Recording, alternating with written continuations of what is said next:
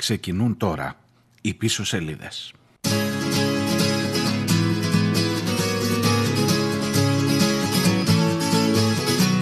Sweetness, sweetness, I was only joking when I said I'd like to mash every tooth in your head.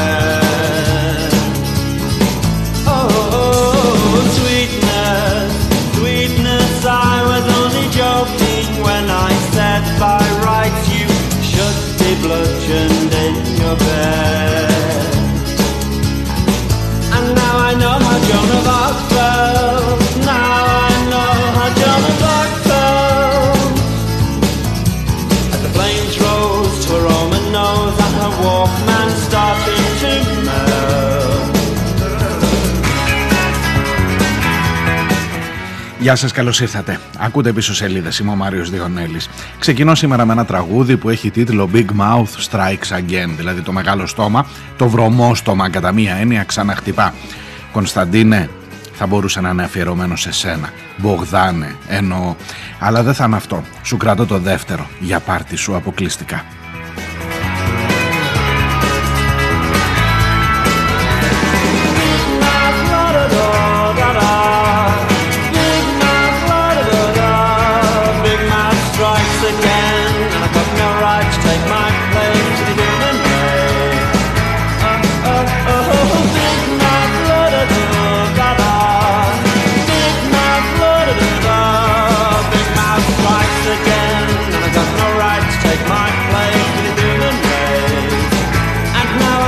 가정.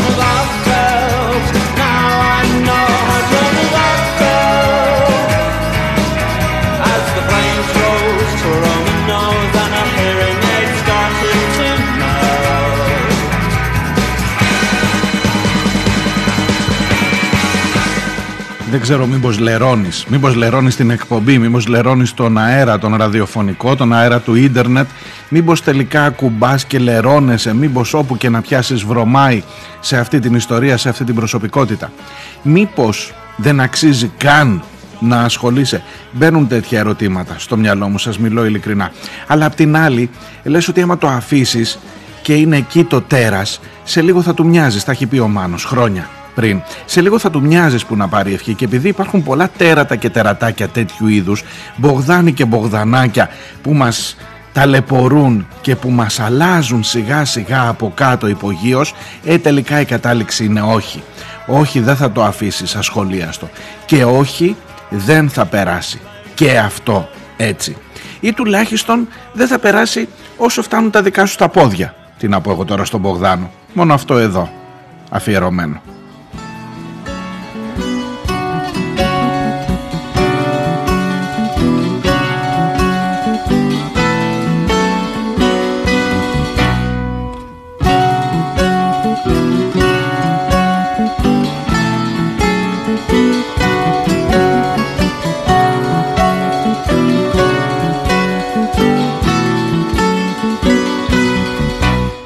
Φασισμός δεν έρχεται από το μέλλον. Καινούριο τα κάτι να μας φέρει. Κρύβει μες στα δόντια του το ξέρω. Καθώς μου δίνει γελαστό στο χέρι. Οι ρίζες του το σύστημα αγκαλιάζουν Και χάνονται βαθιά στα περασμένα. Οι μάσκες του με το καιρό αλλάζουν Μα όχι και το μίσος του για μένα ρίζες του το σύστημα αγκαλιάζουν και χάνονται βαθιά στα περασμένα. Οι μάσκες του με το καιρό αλλάζουν μα όχι και το μίσος του για μένα. Το φασισμό βαθιά κατάλαβε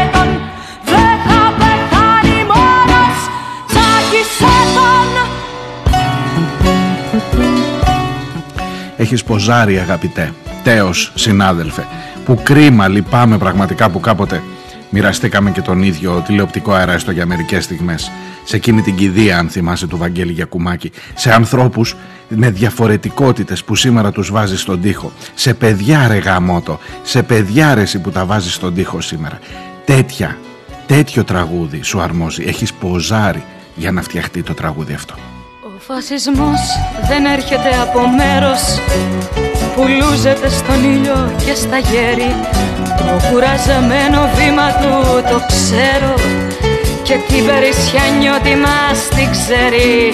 Μα πάλι θα να σαν χολέρα πατώντας πάνω στην ανεμελιά σου. Και δίπλα σου θα φτάσει κάποια μέρα. Αν χάσεις τα ταξικά γυαλιά σου. Μα πάλι θα να σαν χολέρα πατώντας πάνω στην ανεμελιά σου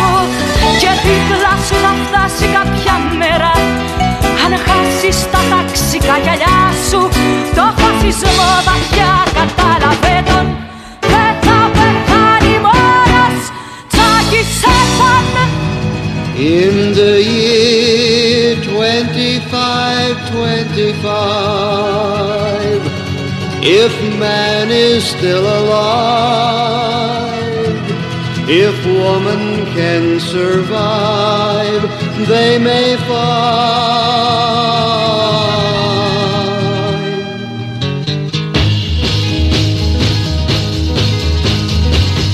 In the year 35, 35 Ain't gonna need to tell the truth, tell no lies Everything you think. Είμαι ο Μάριος Διονέλης, είναι πέμπτη και 16 ο Σεπτέμβριος η εκπομπή που ακούτε λέγεται πίσω σελίδες και πίσω σελίδες.gr είναι το site που μπορείτε να βρείτε και μένα και τις προηγούμενες ε, εκπομπές και να στείλετε και τα δικά σας μηνύματα. Τα διαβάζω θυμωμένα για τον Μπογδάνο. Για αυτή την ιστορία που σέρνεται τώρα δύο μέρες που έχει σηκωθεί τόσος ε, θόρυβος από την πλευρά της αντιπολίτευσης περιέργως σύσσωμη ή, ή πώς να το πω η λογική αντιπολίτευση. Βγάλτε έξω σας παρακαλώ αυτό το βελόπουλο. Κινάλ, Πασόκ, πείτε το όπως θέλετε. ΣΥΡΙΖΑ, Μέρα 25 και Κουκουέ. Με ανακοινώσεις, με διαμαρτυρίες για έναν τύπο για έναν τύπο που είναι εκπρόσωπος μιας μερίδας πολιτών στο ελληνικό κοινοβούλιο και θεωρεί καλό από το site του συγγνώμη από το site της γυναίκας του που λέγεται Μέα Κούλπα Τρομάρα του να δώσει στην δημοσιότητα τα παιδιά να στοχοποιήσει την, ε, την, να δώσει στη, στη δημοσιότητα την κατάσταση με τη- τα παιδιά στο μαθητολόγιο ενός σχολείου, ενός νηπιαγωγείου αν έχετε το Θεό σας στο κέντρο της Αθήνας για να μας πει ότι κοιτάξτε πόσα μεταναστόπουλα υπάρχουν και σε λίγο το δημογραφικό είναι τεράστιο ζήτημα και σε λίγο θα μας έχουν κατακτήσει αυτό ήταν όλο το νόημα. Και αναρωτιέστε κι εσείς διαβάζω τα μηνύματά σας ρε γαμώτο ένας εισαγγελέας. ένας εισαγγελέας που να πάρει ευχή παρά τις ε, ασυλίες και παρά την ε, γενικά έτσι ε, τη- την, την ύπαρξη στο απειρόβλητο ανθρώπων του φυράματος Μπογδάνου αλλά ένας εισαγγελέας δεν συγκινείται που να πάρει ευχή. Ένας εισαγγελέας δεν συγκινείται για να πει τι γίνεται εδώ, για να ζητήσει την άρση της ασυλίας του ανθρώπου αυτού. Όταν έχεις ένα δεδομένο, ένα καταγεγραμμένο, σαφές ποινικό αδίκημα με τη στοχοποίηση μικρών παιδιών, τι άλλο περιμένεις, τι άλλο περιμένεις για να πεις ή να κάνεις κάτι κύριε Ισαγγελέα μου, κυρία Ισαγγελέα. μου;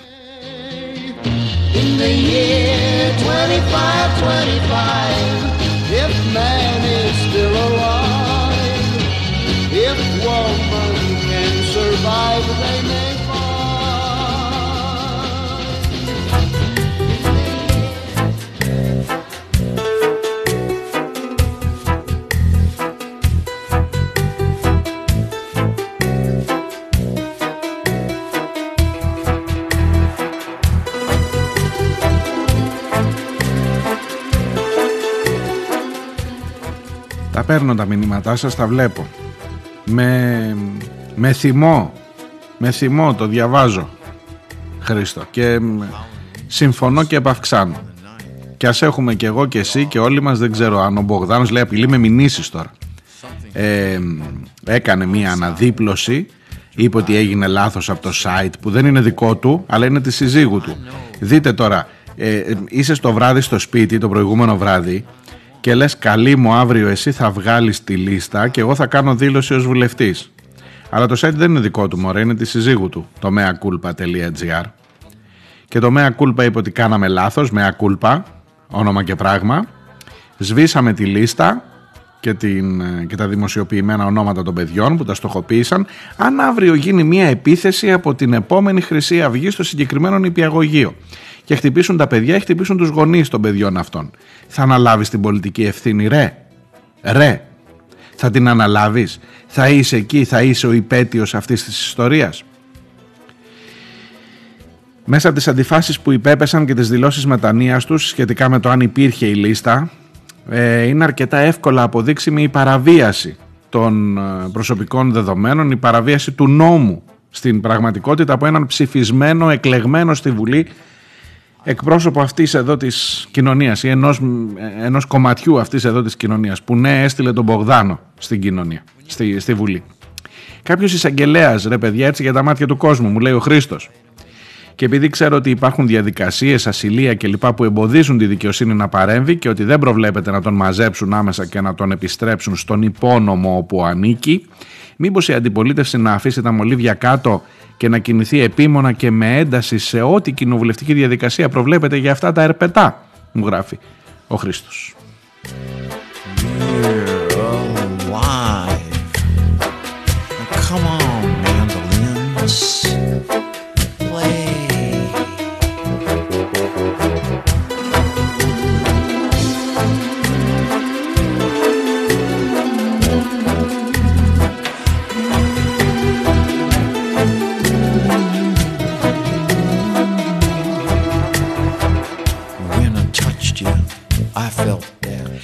Εγώ θα σας πω, Χρήστο και στους υπόλοιπους, ότι χρειάζεται να κρατάτε, είναι πιο βαθύ. Είναι πιο βαθύ. Όχι, όχι, διαφωνώ. Μακάρι να, να, να συζητάμε κάποια στιγμή την άρση της βουλευτικής ασυλίας για το συγκεκριμένο, το πολύ συγκεκριμένο ζήτημα και την ε, χιδαία αυτή επίθεση που έκανε στα παιδιά ο Κωνσταντίνος Μπογδάνος. Αλλά δεν θα το λύσεις το πρόβλημα τελικά ούτε με δικαστικά μέσα γιατί φαίνεται ότι είναι πιο βαθύ και πιο μεγάλο ε, και λερώνει πραγματικά. Εγώ θα σας έλεγα να κρατάμε ένα λογαριασμό. Κρατάτε τον κάπου στην άκρη, στο πίσω μέρος του μυαλού σας. Ή τουλάχιστον εγώ σας υπόσχομαι εδώ από την εκπομπή ότι ρε παιδί μου δεν είναι ένα, μια πιστολιά τυχαία. Ειδικά όταν είναι τόσο κοντά το ένα από το άλλο, ε.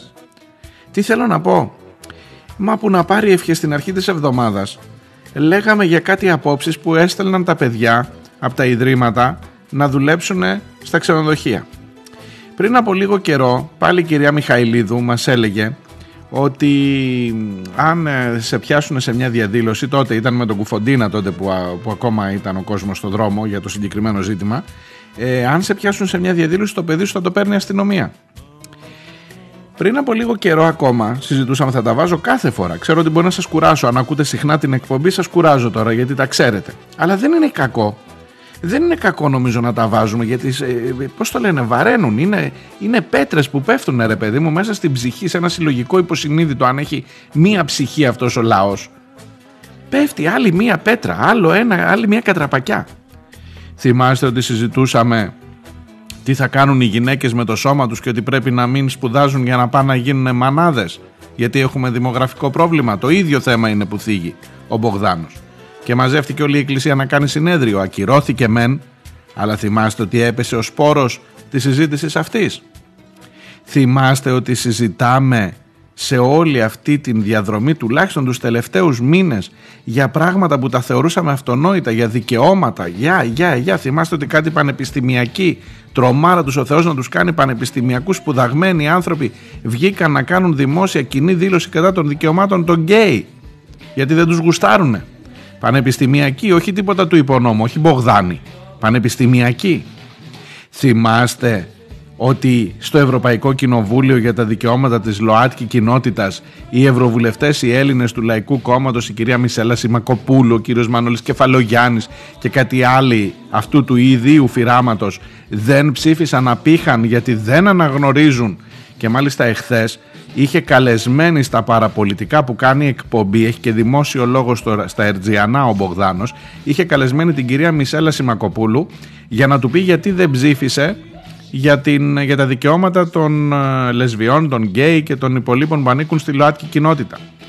Για να, για να ποτιστεί η, η μέρα μας για να ποτιστούν τα ερτζιανά, για να ποτιστεί στα ακούσματά της η κοινωνία με τις απόψεις αυτές και οι οποίες σιγά σιγά σαν το μαύρο, σαν τι, τι να σας πω ρε παιδί μου, εξαπλώνονται και το βλέπεις και ριζώνει σιγά σιγά. Και κάποιοι αυτούς τους ψηφίζουν. Είναι πολύ πιο σοβαρό από το να τους πας έναν εισαγγελέα.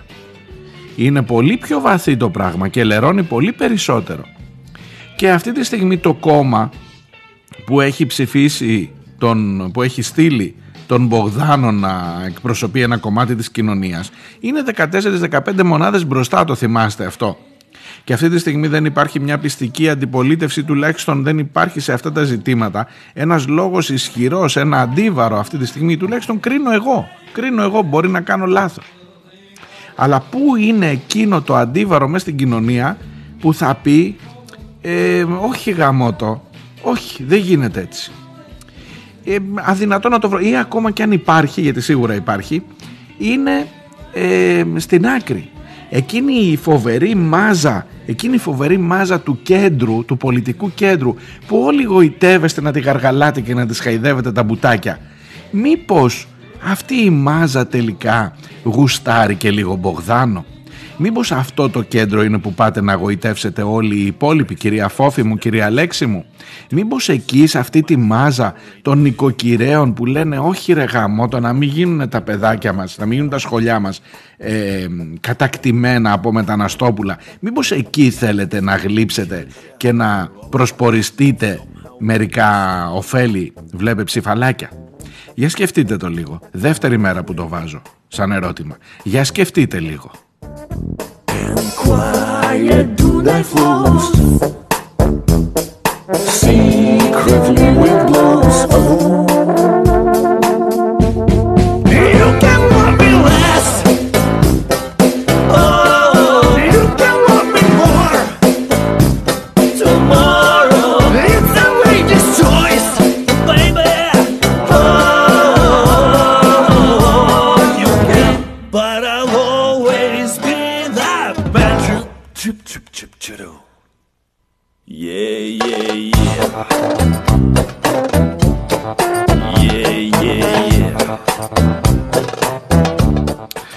Αυτό εδώ λέγεται be that man. Ε, ακριβώς το αντίθετο, ε. Don't be that man, αν αναφέρεσαι στον Μπογδάν.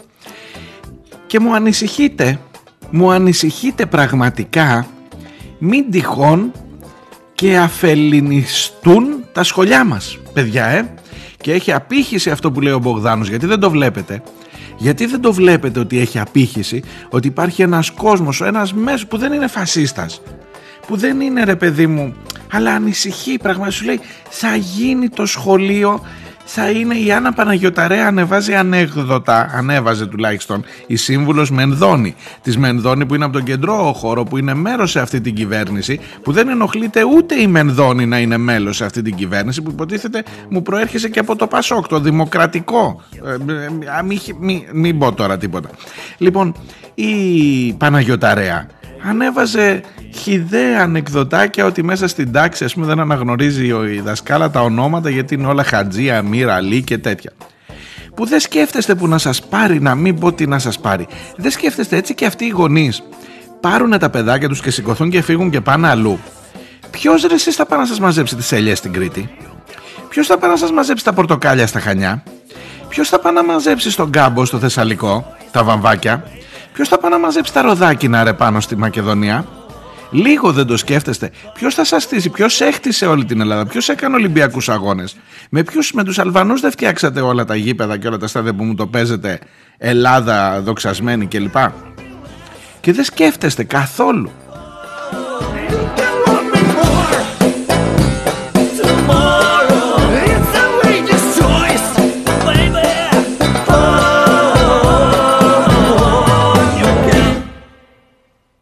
I'll always be that man.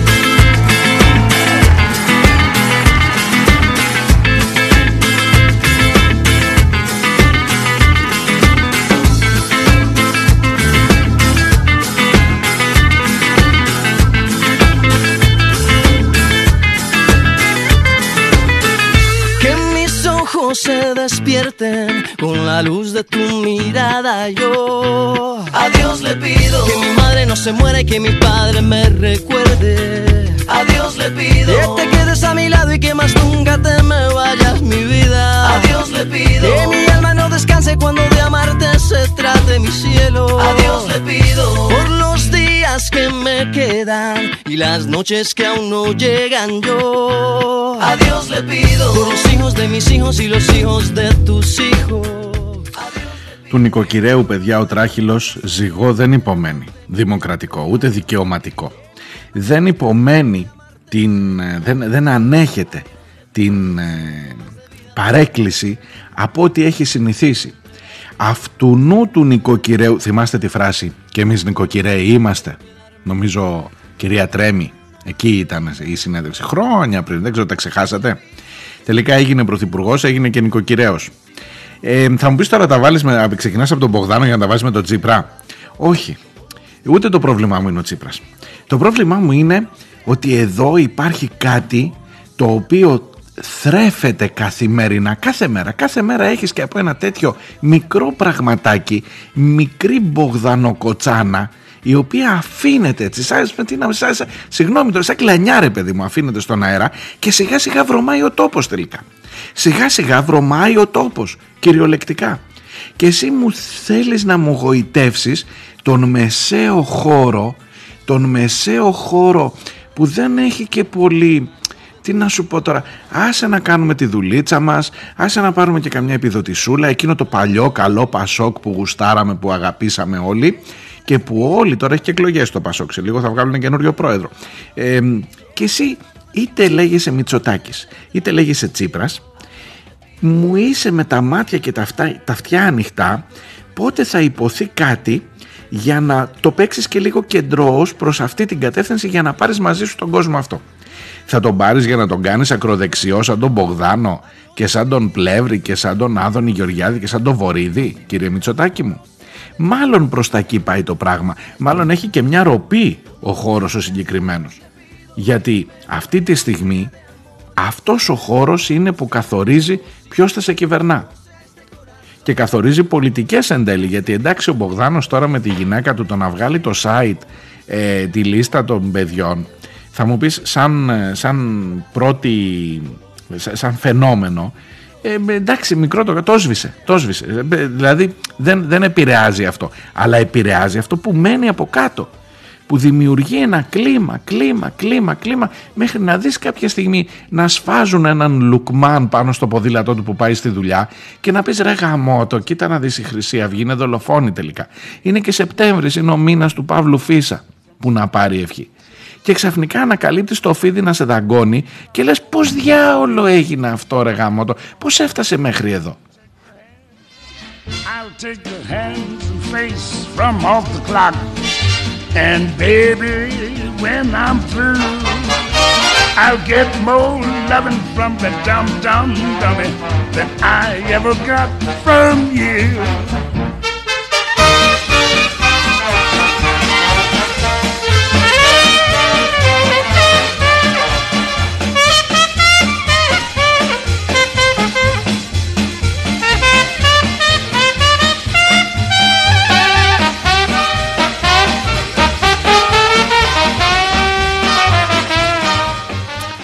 Ή θα τον πάρεις στο μεσαίο χώρο να τον πας αριστερά, δικαιωματικά. Θα τον τραβήξεις, μου απέδειξες την προηγούμενη φορά ότι έχεις τα κότσια, ότι έχεις την θέληση, άσε τα κότσια, μπορεί τελικά να μην φτάνουν οι δυνάμεις σου, ότι έχεις τη θέληση να εκπαιδεύσεις, να παιδεύσεις αυτόν τον κόσμο μέσα σε μια άλλη λογική, να τον κάνεις δικό σου πραγματικά, να λειτουργήσεις ως ημάντας που να στέλνει το κόμμα προς την κοινωνία, όχι μόνο η κοινωνία προς το κόμμα και να στέλνει μερικά πράγματα, μερικά μηνύματα, να την αλλάξει σε αυτή τη ρημάδα κοινωνία που είναι βαθιά συντηρητική σε αυτήν εδώ τη χώρα και να μην γελιόμαστε τώρα μεταξύ μας. Έχεις την πρόθεση, έχεις τις δυνάμεις.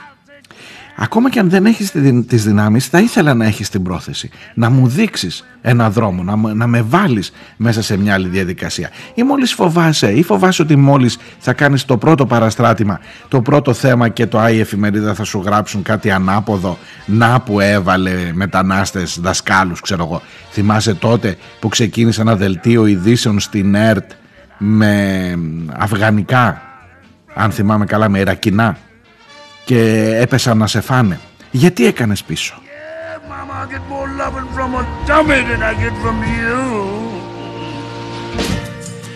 Διάλειμμα, τα υπόλοιπα θα τα πούμε στο δεύτερο μέρος.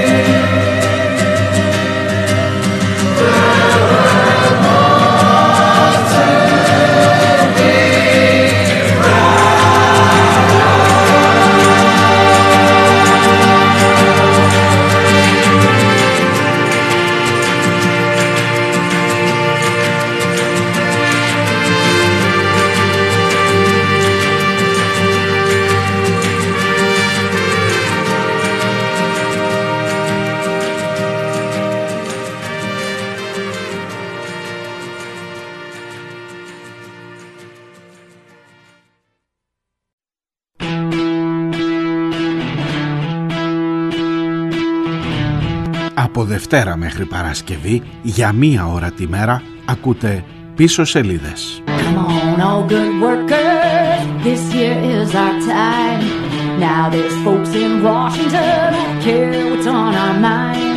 Είμαι ο Μάριος Διονέλης και νομίζω πως οι σημαντικές ειδήσεις είναι γραμμένες στα ψηλά, στις πίσω σελίδες της επικαιρότητας σε αυτές που σε κάνουν να αποφασίσεις με ποιους πραγματικά είσαι.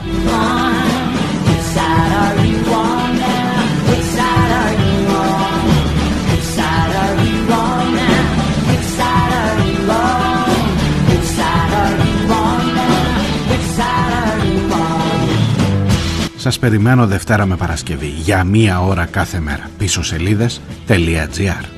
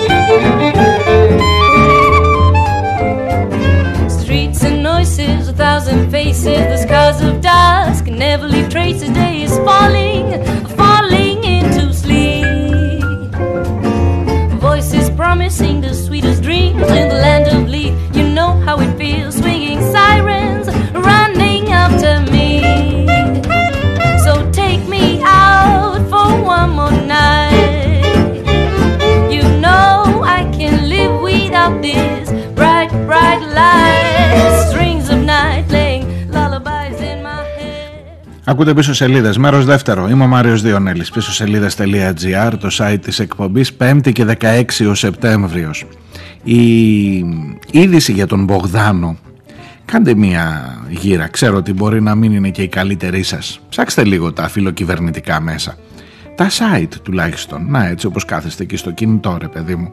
Κάνε μια βόλτα να δεις πού είναι η είδηση. Η είδηση αυτή για τον Μπογδάνο έχει ξεσηκωθεί όλη η αντιπολίτευση ή έχουν σώα στα σφρένα στη αντιπολίτευση, ξέρω τον Βελόπουλο, με αυτή την ιστορία. Και δεν υπάρχει ζήτημα, δεν υπάρχει θέμα, δηλαδή πόσο καλά πιάσανε τόπο τα λεφτά της λίστας Πέτσα ρε παιδί μου. Να μην υπάρχει θέμα. Μέσα στη Νέα Δημοκρατία δεν ενοχλείται κανένας που μου θέλετε να το παίξετε και κεντροδεξιή που να πάρει ευχή και που θέλετε εν πάση περιπτώσει να δείξετε και ένα προφίλ. Πώς να το πω ρε παιδί μου λίγο όχι τόσο δεξιά παλιάς κοπής ε, θυμάστε τότε με καταστάσεις που έχει ζήσει αυτός ο τόπος εδώ ε, τι, τι να πω δεν ξέρω μάλλον δεν σας απασχολεί και τόσο πολύ το θέμα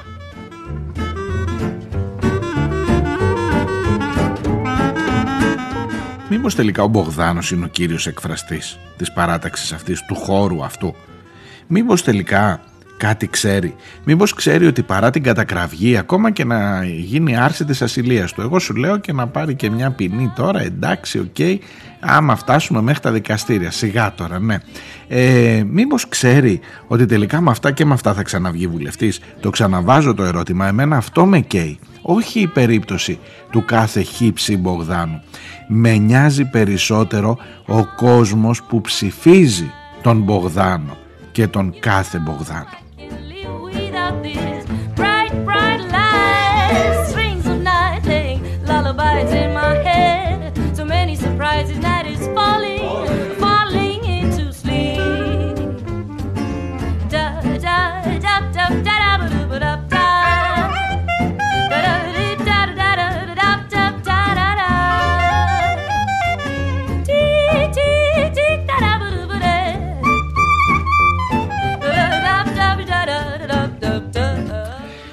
Θα του κάνω τη χάρη πάντως να του αφαιρώσω όλη την εκπομπή. Φτάνει μέχρι εδώ. Ελπίζω ότι καταλάβατε. Εκείνος δεν ελπίζω να καταλάβει, όχι. Ε, πάμε λίγο παραπέρα. Ζήτημα σχολεία, self-test. Ήδη τα νούμερα είμαστε στην πόσο, τέταρτη, δευτέρα, τρίτη, τετάρτη, πέμπτη. Σήμερα είναι η τέταρτη μέρα που λειτουργούν τα σχολεία. Και ήδη τα κρούσματα που καταγράφονται σε μαθητές και σε εκπαιδευτικούς είναι αρκετά. Και ήδη σου λένε ότι ο Οκτώβριος, ο επόμενος μήνας θα είναι ο πιο δύσκολος που αρχίζουν να πέφτουν και οι θερμοκρασίες και που τα προβλήματα, ε, τα πράγματα δεν φαίνεται να πηγαίνουν τόσο καλά σε ό,τι αφορά τις συνθήκες στις οποίες θα κυκλοφορεί ο ιός. Ε, όσοι είναι πιο απεσιόδοξοι, τι να σας πω τώρα, να βάλω και τον εαυτό μου σε αυτόν και εγώ με παιδιά στο σχολείο, ε, λες άντε να πάμε να ξεκινήσουμε τουλάχιστον να ανοίξουν τα βιβλία, να πάρουν μια γεύση τι γίνεται, να μπουν σε μια σειρά. Α, αυτή είναι η δασκάλα σας, έχουμε καινούργια δασκάλα φέτος ή έχεις ε, καινούριο σχολείο ή εν πάση περιπτώσει να δούμε λίγο τι παίζει στην καινούργια τάξη. Ε, για δημοτικό μιλώ που είναι και όλα ανεμβολίαστα έτσι και αλλιώς τα παιδιά ε, και ο αντιστοίχως δηλαδή και στο γυμνάσιο και πόσο μάλλον άμα το κάνεις στο Λύκειο που υποτίθεται ότι πανελλήνες και όλα αυτά μέχρι να ξανακλείσουμε, μέχρι να δούμε ρε παιδί δηλαδή Χριστούγεννα δεν βγάζουμε. Τώρα μην να είμαστε ρεαλιστές.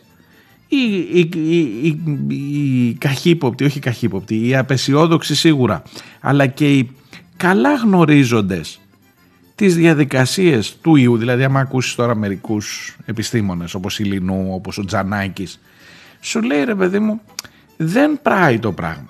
300 με 500 παιδιά αν νοσηλευτούν θα, είναι, θα είμαστε τυχεροί. Σας το έλεγα και χθες αυτό. Μα αν νοσηλευτούν 500 παιδιά κύριε Τζανάκη μου ε, πάνω να πει ότι από πίσω έχεις άλλο έναν τεράστιο αριθμό που κόλλησε και δεν έχει τόσο βαριά συμπτώματα. Με 500 παιδιά νοσηλευόμενα θα είναι ανοιχτά τα σχολεία. Νομίζετε; Τι να πω, θα μου πεις: Μπορεί να μην είναι όλα μαζί. Μπορεί να είναι σε ένα βάθος, ρε παιδί μου, όλη τη χρονιάς. Τι να σου πω, τι να σου πω, δεν ξέρω. Όρκο δεν παίρνω. Αλλά γενικώ τα πράγματα φαίνεται ότι δεν πάνε καλά. Μου γράφει ο φίλος ο Στάθης σε ένα, ε, στο Messenger ε, ότι μόνο με rapid test θα μπορούσαμε να κρατήσουμε ανοιχτά τα σχολεία. Υποθέτω ότι εννοείς με rapid test αυτά που τα κάνει συνεργείο του ΕΟΔΗ που τα καταγράφει που δεν είναι στην ευχέρεια του γονιού, τα έχουμε πει τόσες και τόσες φορές. Εχθές, μάλιστα, πήρα και ένα μήνυμα για άνθρωπο, για μητέρα, η οποία το παιδί της κόλλησε. Κόλλησε τώρα κορονοϊό. Και προσέξτε να δείτε τώρα τη διαδικασία πώς γίνεται. Ε, το παιδί πρέπει να μείνει σπίτι, καραντίνα. Η μάνα που δουλεύει θα πάρει άδεια από τη δουλειά; Όχι, σου λέει, έχει κλείσει το τμήμα, κάνεις τηλεκπαίδευση για να δικαιούσε ίσως ειδικούς σκοπού κλπ. Έχουν βάλει ένα κατεβατό με το τι κάνεις μέσα στην τάξη, πώς αυτό που σας έλεγα, ο πισινός, ο μπροστινός, είναι λίγο γελίο. Γι' αυτό το λέω συνέχεια, ο πισινός, ο μπροστινός, τα θρανία κλπ. Αλλά η μάνα εκείνη η έρμη που πρέπει τώρα να κρατήσει το παιδί στο σπίτι με κορονοϊό, δικαιούται να μην πάει στη δουλειά. Θα μου πεις γιατί όταν είχε, ξέρω εγώ, αν είχε κάτι άλλο, αν είχε κρύωμα, το παιδί πήγαινε, η μάνα δικαιούταν άδεια. Όχι, αλλά τώρα είναι και ε, στενή επαφή του κρούσματος η μάνα. Οπότε Μήπως πρέπει να μην πάει στη δουλειά για να μην έχουμε κι άλλα. Δεν τις δίνουνε, παιδί μου. Δεν, δεν προβλέπεται. Το ψάξα από εδώ, το ψάξα από εκεί. Το ψάχνουν και οι ακροατές. Μου στείλατε μηνύματα γι' αυτό. Ε, δεν προβλέπεται. Άμα λέει ε, ο εργοδότης θεωρεί ότι μπορεί να κάνει τηλεεργασία η συγκεκριμένη μάνα μπορεί και μείνει στην ευχέρειά του να της πει εντάξει, κάτσε σπίτι και να φροντίσεις το παιδί, αλλά κάτσε σπίτι, μην κολλήσουμε και όλοι εδώ. Επίσης παίζει ρόλο αν είναι εμβολιασμένη η μάνα. Αν είσαι εμβολιασμένος, μετά τώρα αυτό γίνεται ντεζαβαντάς. Προσέξτε, ε. αν είσαι εμβολιασμένος και έχεις το παιδί με κορονοϊό στο σπίτι, σου λέει αφού έχεις κάνει το εμβόλιο, δεν έχουν περάσει και 6 μήνες ακόμα. Εκτός αν είναι υγειονομικός η μητέρα και έχουν ήδη περάσει μήνες. Ε, δεν έχεις πολλές πιθανότητες να κολλήσεις, άρα έχεις μειωμένη πιθανότητα και να μεταφέρει τον ιό, κατά 65% μειωμένη, τα έχει πει η κυρία Θεοδωρίδου αυτά. Οπότε κοιτάξτε τώρα ότι το εμβόλιο ξαφνικά γίνεται παράγοντας όχι για να σου διευκολύνει τη ζωή, αλλά για να στη δυσκολέψει. Αν είσαι ανεμβολία στη μάνα με παιδί με κορονοϊό και είσαι στενή επαφή, μάλλον θα δικαιούσε να μην πας στη δουλειά. Ούτε με self-test, ούτε με rapid, ούτε με τίποτα. Αν είσαι εμβολιασμένη μάνα που κολλάει λιγότερο, που, κολλάει, που, είναι πιο, που είναι λιγότερο πιθανό να κολλήσει από το παιδί, μάλλον δεν δικαιούσε να πάρεις άδεια ειδικού σκοπού ή να κάνεις κάτι άλλο και σου λέει να το φυλάξει η γιαγιά το παιδί. Να το φυλάξει, να το κρατήσει ο πατέρας. Δουλεύει ο πατέρας. Άμα δουλεύει ο πατέρας, ο παππούς, ξέρω εγώ. Ο παππούς και η γιαγιά εντωμεταξύ που είναι ευπαθείς ομάδες να φυλάξουν το παιδί. Καταλαβαίνετε πώς δουλεύει όλο αυτό το σύστημα τώρα. Καταλαβαίνετε ότι ο μόνος σκοπός μας για να μην κλείσουν τα σχολεία, γιατί αν έκλεινε το τμήμα με το πρώτο κρούσμα, θυμάστε πέρυσι με το δεύτερο κρούσμα σου λέω εγώ, τότε αυτομάτως έμπαινε σε μια φάση τηλεκπαίδευσης, έλεγες μπήκαμε σε μια διαδικασία, τώρα πάμε να αποφύγουμε το lockdown κάνοντας τα στραβά μάτια, ότι δεν το βλέπουμε το πρόβλημα. Και το lockdown έρχεται με δρασκελιές μεγάλες και σου ατενίζεις, σε κοιτάει από, το, από τη γωνία και σου κάνει έτσι, να μην πω τώρα τι σου κάνει. Ε, και σου έρχεται και εσύ κάθεσαι και το περιμένεις, δεν κάνεις τίποτα άλλο. Ε, λες εντάξει, μέχρι να έρθει έχω καιρό.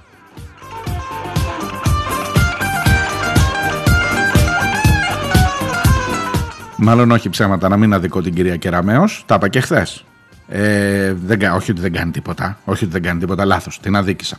Ε, δίνει self-test. Μέχρι και 7 self-test λέει θα κάνετε το μήνα. Κάθε μέρα θα κάνεις, κάθε μέρα θα κάνεις και διπλό self-test. Ε, δίνει ρε παιδί μου αβέρτα το κράτος, δίνει self-test. Τα ίδια τα λεφτά να τα χρησιμοποιήσει να κάνεις μια σωστή πρόληψη με συνεργεία με. με όχι, δεν. Πάρε ένα self-test και σκάσε. Θέλεις όλα τα δικά σου τα θες και εσύ.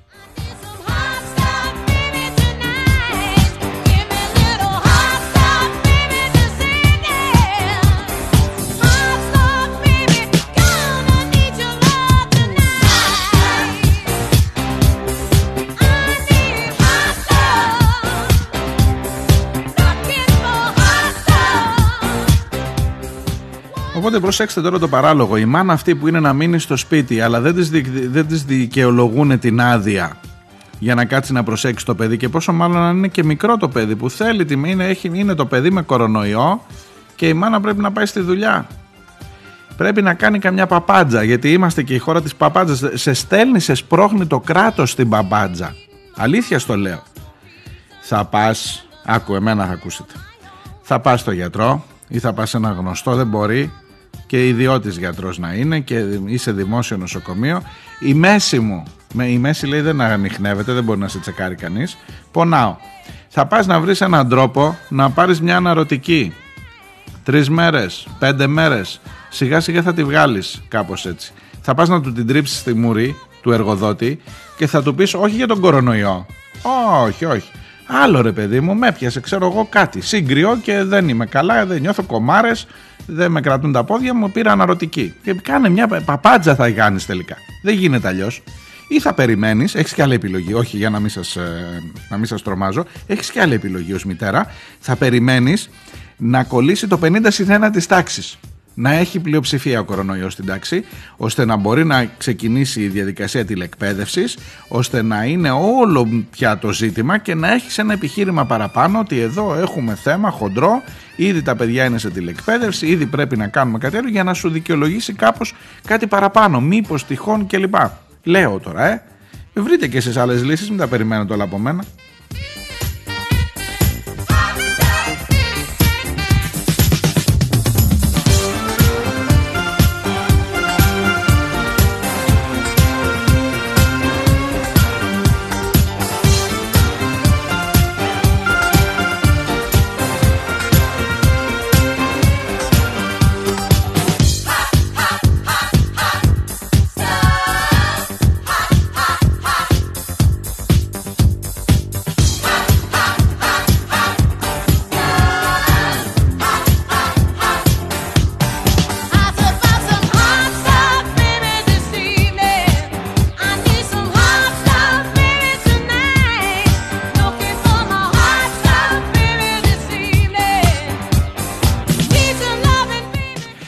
Πάλι εδώ θα τα βάλω λίγο με εμάς, τους ίδιους.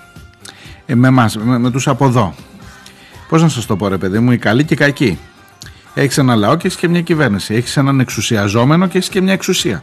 Δηλαδή αυτό το δίπολο, όσο και αν μου τα θεωρείτε αυτά παροχημένα τώρα, έλα τώρα όλοι είμαστε μια οικογένεια και μια χαρά, δεν μπορείς να το ξεχάσεις. Ότι κάποιος ασκεί μια εξουσία και κάποιος υπόκειται μια εξουσία.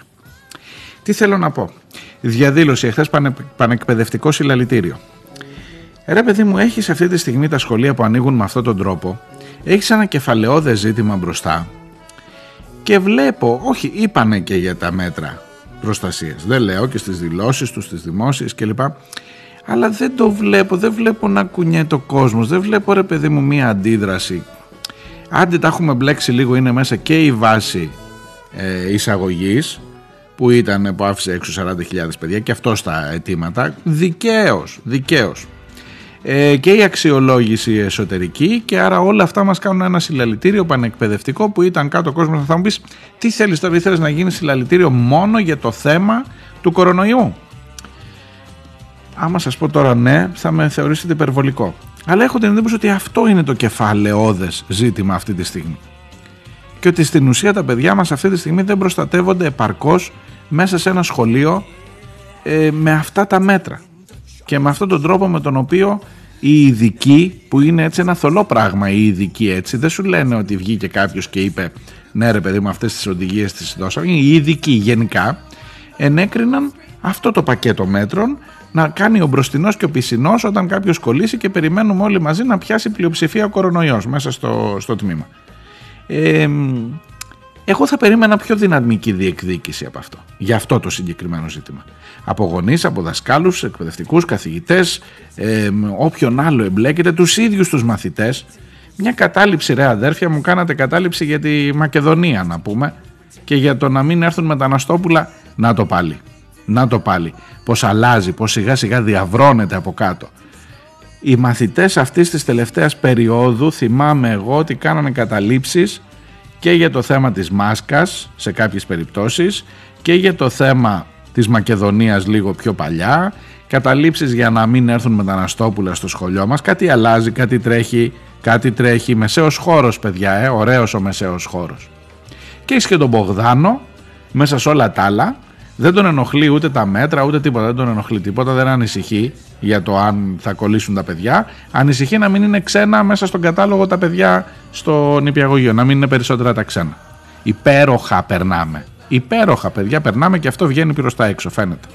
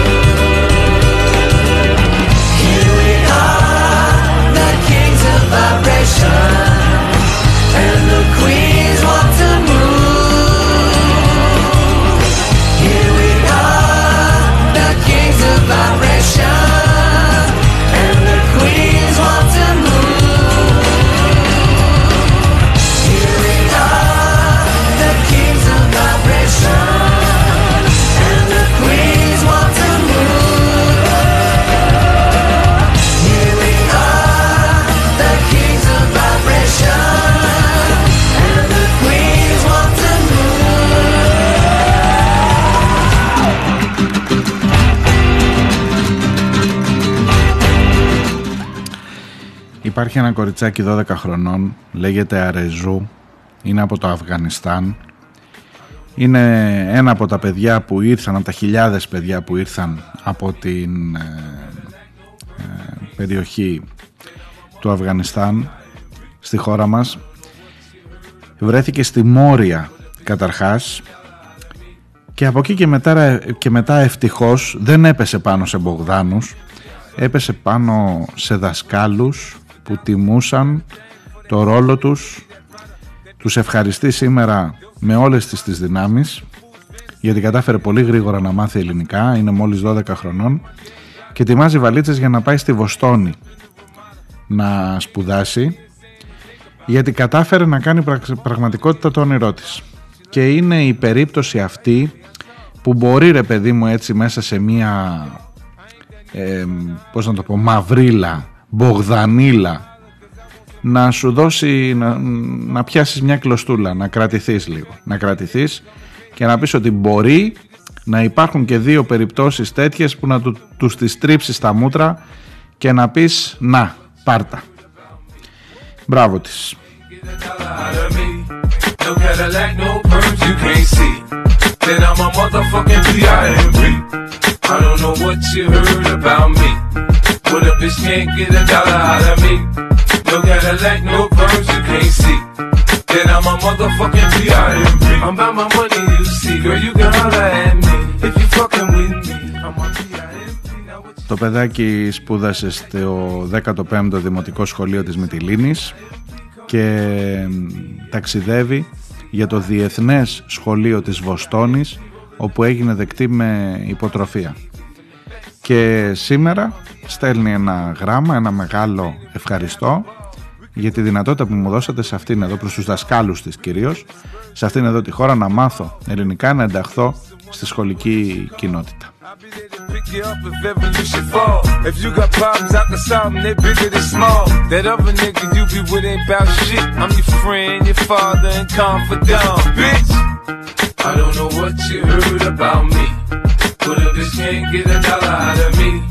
No Cadillac, no perms you can't see. Then I'm a motherfucking B.I.M.B. I don't know what you heard about me. But a bitch can't get a dollar out of me. No Cadillac, no perms you can't see. Then I'm a motherfucking B.I.M.B. I told you fools before. I stick with the tools. I keep a Benz, some rims, and some jewels. I holla at a hoe till I got a bitch confused. She got on pay less, me I got on gator shoes. I'm shopping for the chillers, in the summer the cheaper. Man, it's so you can have her when I'm done. I ain't gon' keep her. Man, bitch, Όταν ε, η οικογένειά της έκανε το ταξίδι αυτό το δύσκολο από το Αφγανιστάν ήταν μόλις 6 χρονών.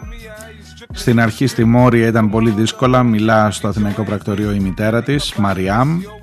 Απογοητεύτηκα όταν συνειδητοποίησα ότι τα ελληνικά σχολεία δεν δέχονται εύκολα πρόσφυγες και αναρωτιόμουν τι θα γίνει με τα παιδιά μου, αλλά 9 μήνες μετά η Αρεζού κατάφερε να εγγραφεί σε δημοτικό σχολείο της Μυτιλίνης και γρήγορα διακρίθηκε για την ε, φιλομάθειά της. Η ίδια η μητέρα της ήταν σύμβουλος εκπαίδευσης στο Αφγανιστάν, είναι εκπαιδευτικός η ίδια και κατάφερε βοηθώντας και η ίδια το παιδί της να έχει σήμερα αυτό το αποτέλεσμα και να μετράει τόσο πολύ αυτό το ευχαριστώ της μικρής προς τους ε, δασκάλους της. Ακούς Κωνσταντίνε μου, τι λένε τα παιδάκια;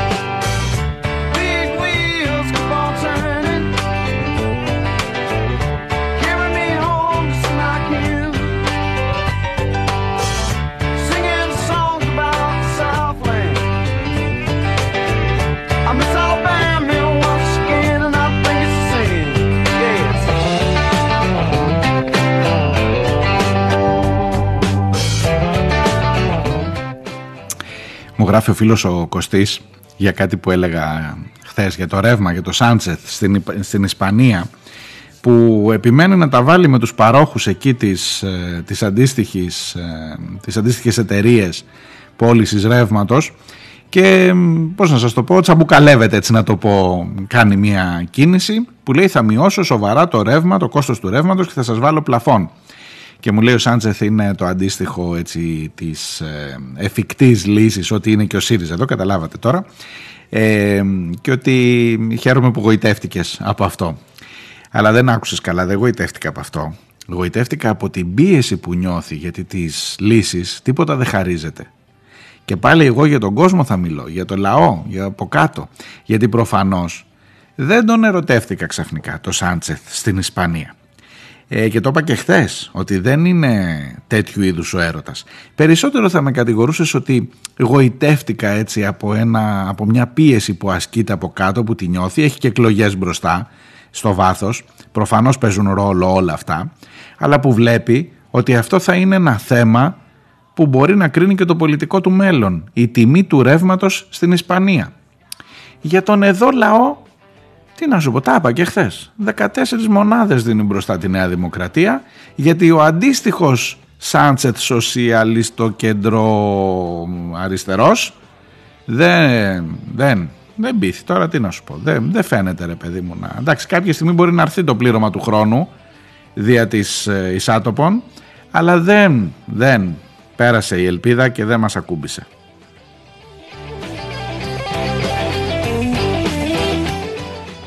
Αυτά σας χαιρετώ και για σήμερα. Θα τα πούμε αύριο την ίδια ακριβώς ώρα και θα συνεπάρξουμε ξανά εδώ στον ραδιοφωνικό αέρα μαζί με Μπογδάνους και όλους τους υπόλοιπους. Δυστυχώς.